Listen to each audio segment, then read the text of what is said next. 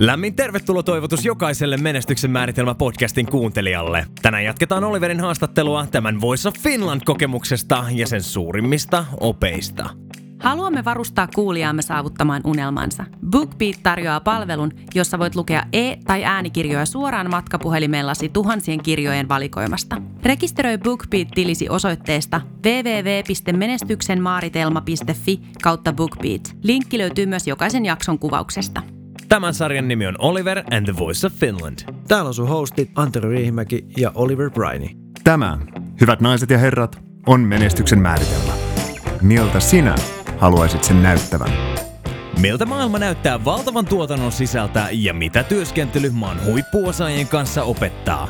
Tällä kertaa päästään tutustumaan muun muassa Oliverin Australian vompattien ja kenguruidenkin keskellä toimineeseen puskuriajatteluun. Itse asiassa just eilen aamulla yhden kaverin kanssa puhuttiin puhelimessa. Hän on siis myyjä ihan sataprosenttiselle provikkapalkalla. Eli sitä tavallaan niin kuin kovin, kovinta mahdollista niin sanotusti. Ja hänellä meni tossa justiin reilu kuukausi takaperin viikko. Et ei, siis nolla kauppaa, nolla euroa myynti. Ja hänkin sitä sanoi, että hän huomaa nyt jälkeenpäin, että hän rupesi vähän puristaa. Tavallaan, että jos rupeaa jännittää, niin sitten se niin kuin, sit siitä ei tuukkaan mitään sitten kun sä pystyt ottaa vähän rennommin, niin sulla on se tietty rentous siihen ja, ja, ja, ja näin poispäin. Ja itse asiassa muistan vielä niin kuin lätkäjuniori vuosiltani tämmöisen, me pelattiin niin kuin vuotta nuorempia vastaan, tämmöinen harjoitusmatsi. Meillä oli siis vain kaksieräinen matsi, silloin se puolivälispeli oli pieni erätauko ja me oltiin siinä kohtaa itse asiassa tappiolla. Ja yksi, yksi meidän joukkueelainen niin, tota, noin, niin veti semmoisen tai oikeastaan se vaan niin kuin heitti läppää sen koko, koko sen tota, erätauon ajan. Ja sitten niin tuli semmoinen rentous meidän peliin. Mm-hmm. Koska me oltiin niin puristettu, kun me teet, ne on meitä vuoden nuorempi, kun me enää nyt pitäisi voittaa. niin tota, me voitettiin se, en mä muista mitään lukuja, wow. mutta muistan, että voitettiin mm-hmm. se. Niin tota, just niin kuin se rentous ja sen tärkeys. Hmm. Ja siinä mahdollisesti kävi just niin, että tämä erätauko, mistä puhut, missä heitettiin sitä läppää ja oli rento fiilis, niin tavallaan sen läpänheiton taustalla oli ehkä tiedostamattomasti se mentaliteetti, että hei, niin kuin mm. tämä peli ei ole niin kuin se, mikä määrittää meidät. Meillä on silti hauskaa yhdessä, mm. me ollaan silti niin kuin omanlainen yhteisö joukkueena, me niin kuin nautitaan mm. toistamme seurasta, on hauskaa tämä pelaaminen. Eli siitä tuli se fokus ja sitten tavallaan tuli se niin kuin, uh, ulosanti, joka oli se läpäheitto. Ja mä näin itse asiassa tässä sellaisen tietynlaisen yhdenmukaisuuden myös muissa asioissa, ja mä nyt tituleeraan tämän tässä puskuriajatteluksi.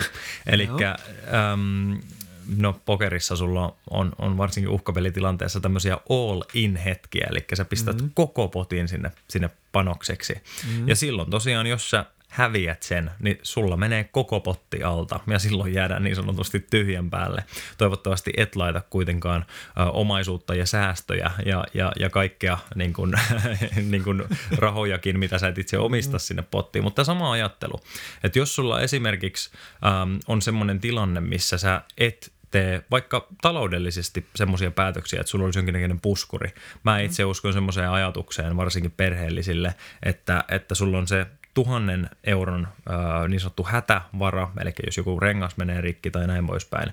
Mutta sen lisäksi, ää, kun sä oot velkavapaa, niin sä kasvatat noin 3-6 kuukauden menot sun pottiin. Eli toisin sanoen, jos sä saat potkut töistä tai tapahtuu jotain katastrofaalista, että sä et pääse töihin tai niin menetät sen, sen kuukausittaisen tulon, niin sulla on 3-6 kuukautta kuitenkin sitä pelivaraa, puskuria ja näin. Eli mm. siinä tapauksessa sun koko panos ei ole siinä töi, työpaikassa ja sun koko tavallaan elämän ää, turva ei ole siinä, vaan sulla on jonkinnäköinen puskuri ja silloin sä pystyt operoimaan paljon vapaammin, ää, sä pystyt hengittämään elämässä. Samalla mm-hmm. tavalla niin sä et voi laittaa sun koko identiteettiä niihin asioihin, mihin, mitä sä teet, koska silloin kun sä menetät sen asian, ää, mitä sä teet, niin sä menetät sun pohjan sun elämältä. Se ei ole optimaalinen tapa myöskään tehdä, koska silloin sä, mä en usko, että sä pystyt parhaaseen performanssiin, koska silloin Kyllä. sulla on niin suuri ressi siitä, että tämän täytyy onnistua, mun täytyy performoida hyvin. Mm. Ää, ja tietysti se on hyvä, hyvä tavoite, että mä haluan performoida hyvin, mutta ainoastaan silloin sä pystyt tähän mä haluan performoida hyvin, kun sulla on se vapaus tehdä niin. Eli vaikka mä en performoi hyvin, mulla on silti tämä puskuri. Vaikka mä en pääse jatkoon voisessa, se ei määritä mua. Mulla on silti työkaluja, miten mä pääsen sinne, sinne eteenpäin, pääsen sinne mun tavoitteisiin. Eli mm.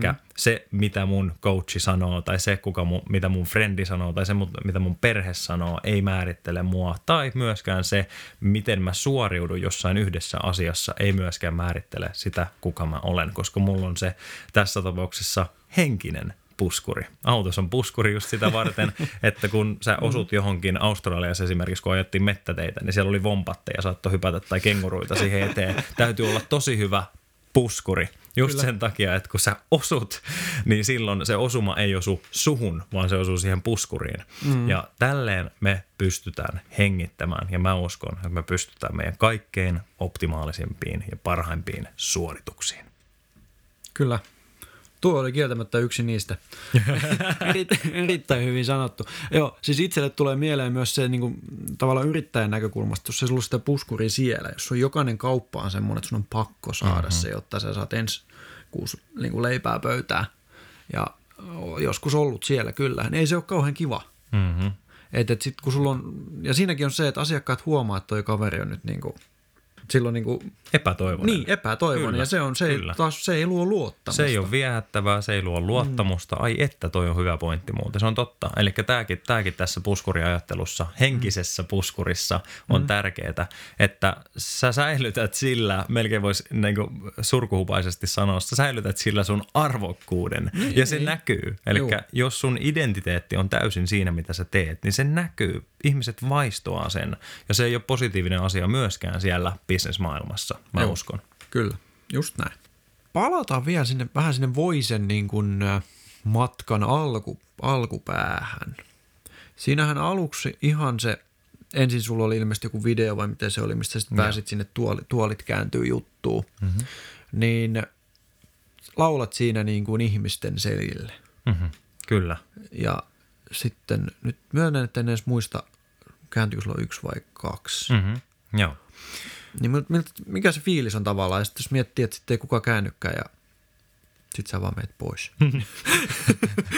Osuvasti sanottu. Mehän tietysti niin kuin käytiin hyvin pikaisesti läpi silloin, silloin siellä harjoituksissa se, se tilanne. Mm. Äh, Eli tosiaan worst case niin sanotusti on se, että kukaan ei käänny, kukaan ei edes kato sua päin. Sä käännyt 180 astetta ja sä meet sinne, mistä sä tulitkin, niin sanotusti. Eli siis kukaan ei kato sua, sä vedät 180 degrees ja sit sä vaan niin kuin lähet pois.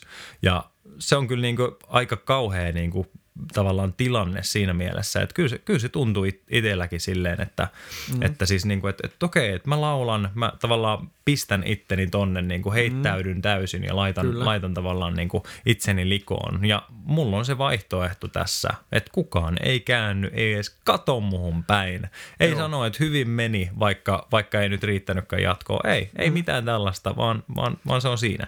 Niin kyllä se, kyllä se vaati orientoitumista. Ja tämä ratkaisu siihen mulla, vaikka se jännitti, vaikka se oli todella hiostava hetki, niin se ajatusmalli siellä taustalla oli, että okei, se, että kääntyykö yksikään tuoli tai ei, niin se ei kuitenkaan määrittele mua. Mm. Taas kerran palataan siihen, joka on, sitä ei voi painottaa liikaa. Että se on tärkeä orientoida oma mieli siihen, koska ää, jos sä annat toisten ihmisten esimerkiksi tai toisten ihmisten reaktion sulle määrittää sut, niin silloin se on epä, hyvin epäotollinen tilanne. Mm. Silloin sulla ei ole sitä arvokkuutta, sulla ei ole sitä niin sanottua mentaalista puskuria sun elämässä. Ja silloin sä et myöskään operoi optimaalisesta tilasta. Silloin kun sä ymmärrät, että sä oot arvokas ja, ja tärkeä sinuna itsenäsi ja sinussa itsessäsi, eli puhutaan niin sanotusta filosofisesta oleellisesta arvosta, sä oot arvokas siitä huolimatta, teet sä mitään, niin, mm. niin, tai suoritat sä yhtään mitään, niin kun sä pystyt operoimaan tuosta lähtökulmasta, niin sä pystyt heittäytymään vaarallisemmille vesille, koska mm. ne ei pysty sua sillä tavalla satuttamaan. Siis joo, ja uskot varmasti se, että kun on tullut ää, epäonnistumisia, sitten kun sä oot niistä noussut, sä oot huomannut tästä niin kuin – selvittiin elossa, mm. niin se varmasti niin kuin luo tuota tietyssä mielessä. Kyllä. Ainakin itsellä luon. Mutta onko sulla muita jotain tavallaan heittää jotain niin semmoisia juttuja, mitä voisi tehdä, jotta pystyy itselleen luomaan tuommoista puskuria? Joo, no se, se on tietysti tosi tärkeää, kun mä sanoin tuossa, että, että kukaan ei pysty määrittämään sua, niin mm. kuitenkin siinä on semmoinen pieni tensio tai ristiriita, että, että se on kyllä tärkeää saada sitä hyväksytyksi tulemisen tunnetta. Kyllä. Ää, eli siinä tullaan taas siihen, mistä me ollaan puhuttu ennenkin, että millainen ystäväpiiri sulla on. Ää, siis mä ajattelen, mä en pysty ihan täysin samaistumaan, koska se olisi ihan hirveä tilanne, jos ei niitä niitä ihmisiä esimerkiksi olisi ympärillä, jotka välittää. Mutta niin kun, mä nyt mietin niin kun ihan pahimmassa tapauksessa, niin se voi olla just niin kun, niin kun vaikka podcasti tai niin kun joku, joku mentori, joka tavallaan niin kun kuitenkin jollain tavalla luo semmoista positiivista, että sä pystyt siihen tai näin. Että se olisi niin se pahin keissi, että, että sä oot vaikka muuttanut johonkin ja sulle ei nyt ole vielä uh-huh. sitä verkostoa tai uh-huh. jotain vastaavaa, niin, niin jostain koittaa niin saada sitä, sitä hyvää, hyvää tavalla sisältöä omaa elämään ja niitä hyviä ääniä niin sanotusti.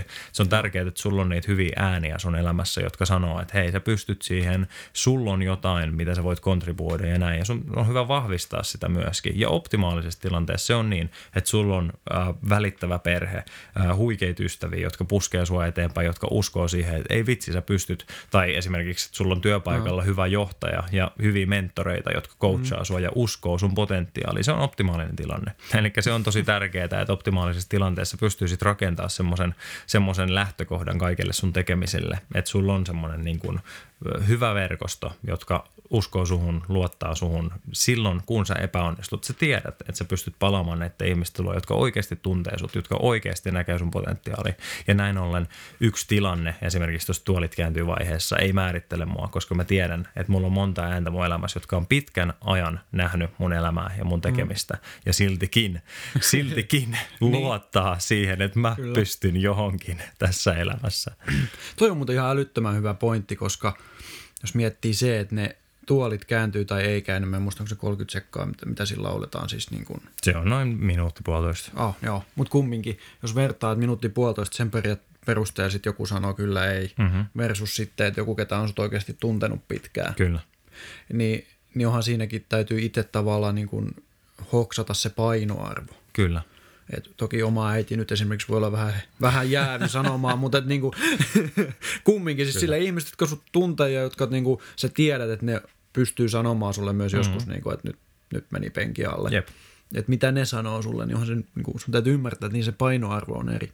Kyllä, Ehdottomasti. Ja niin kuin, tämä nyt on aika kliseinen ajatus, mutta se on ehkä kliseinen syystäkin. Se toimii. Mm. Eli mieti etukäteen aina, että, tai mä ainakin operoin näin, että mieti etukäteen, että jos sä epäonnistut tässä yhdessä asiassa, se voi olla mikä tahansa. Mä en tiedä, mm. puhutaanko nyt ehkä koulu, koululaiselle kokeesta tai ää, jollekin voimistelijalle jostain voimistelija tai voimisteluperformanssista näin poispäin. Se voi olla joku, joku suoritus.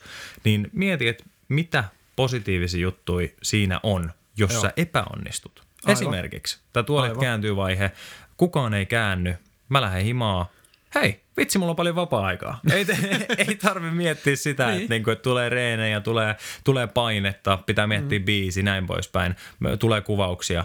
Hei, mm. nyt mulla on paljon aikaa ja taas mä operoin siitä, että mä pystyn asioihin ja aika on silloin mun tärkein valuutta.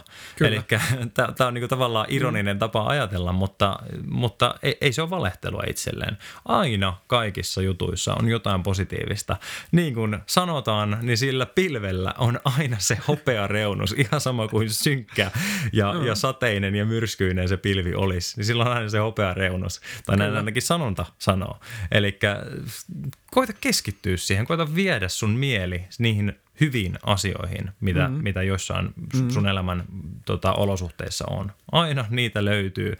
Ja mä tiedän, että, että aina tätä ei todellakaan halua kuulla, että ne ajattele vähän positiivisemmin. mutta mutta niin. älä ota sitä niin. niin, että kukaan muu sanoo sulle, että ajattele positiivisesti, vaan sano se itsellesi. Mm. Silloin no. sä et voi ainakaan niin kuin, olla kauhean vihane itsellesi, että, että älä nyt sano noin. Vaan ota vastuu itsestäsi, ota vastuu siitä, miten sä ajattelet ja mihin sä käännät sun ajatukset. Sä et ole sun alitajunnan orja siinä mielessä, että sun alitajunta sylkee sulle vaan ajatuksia, että ajattele tota, tota, tota. Mm. Ei, pysäytä ne, ö, sanoo, että ei, tämä on vaan ajatus, mä ohjaan itseni tuonne positiivisiin juttuihin ja haluan keskittyä niihin. Kiitos, että kuuntelit Menestyksen määritelmä podcastia. Seuraavassa jaksossa saadaan kuulla muun muassa Oliverin yksi tärkeimmistä lainauksista.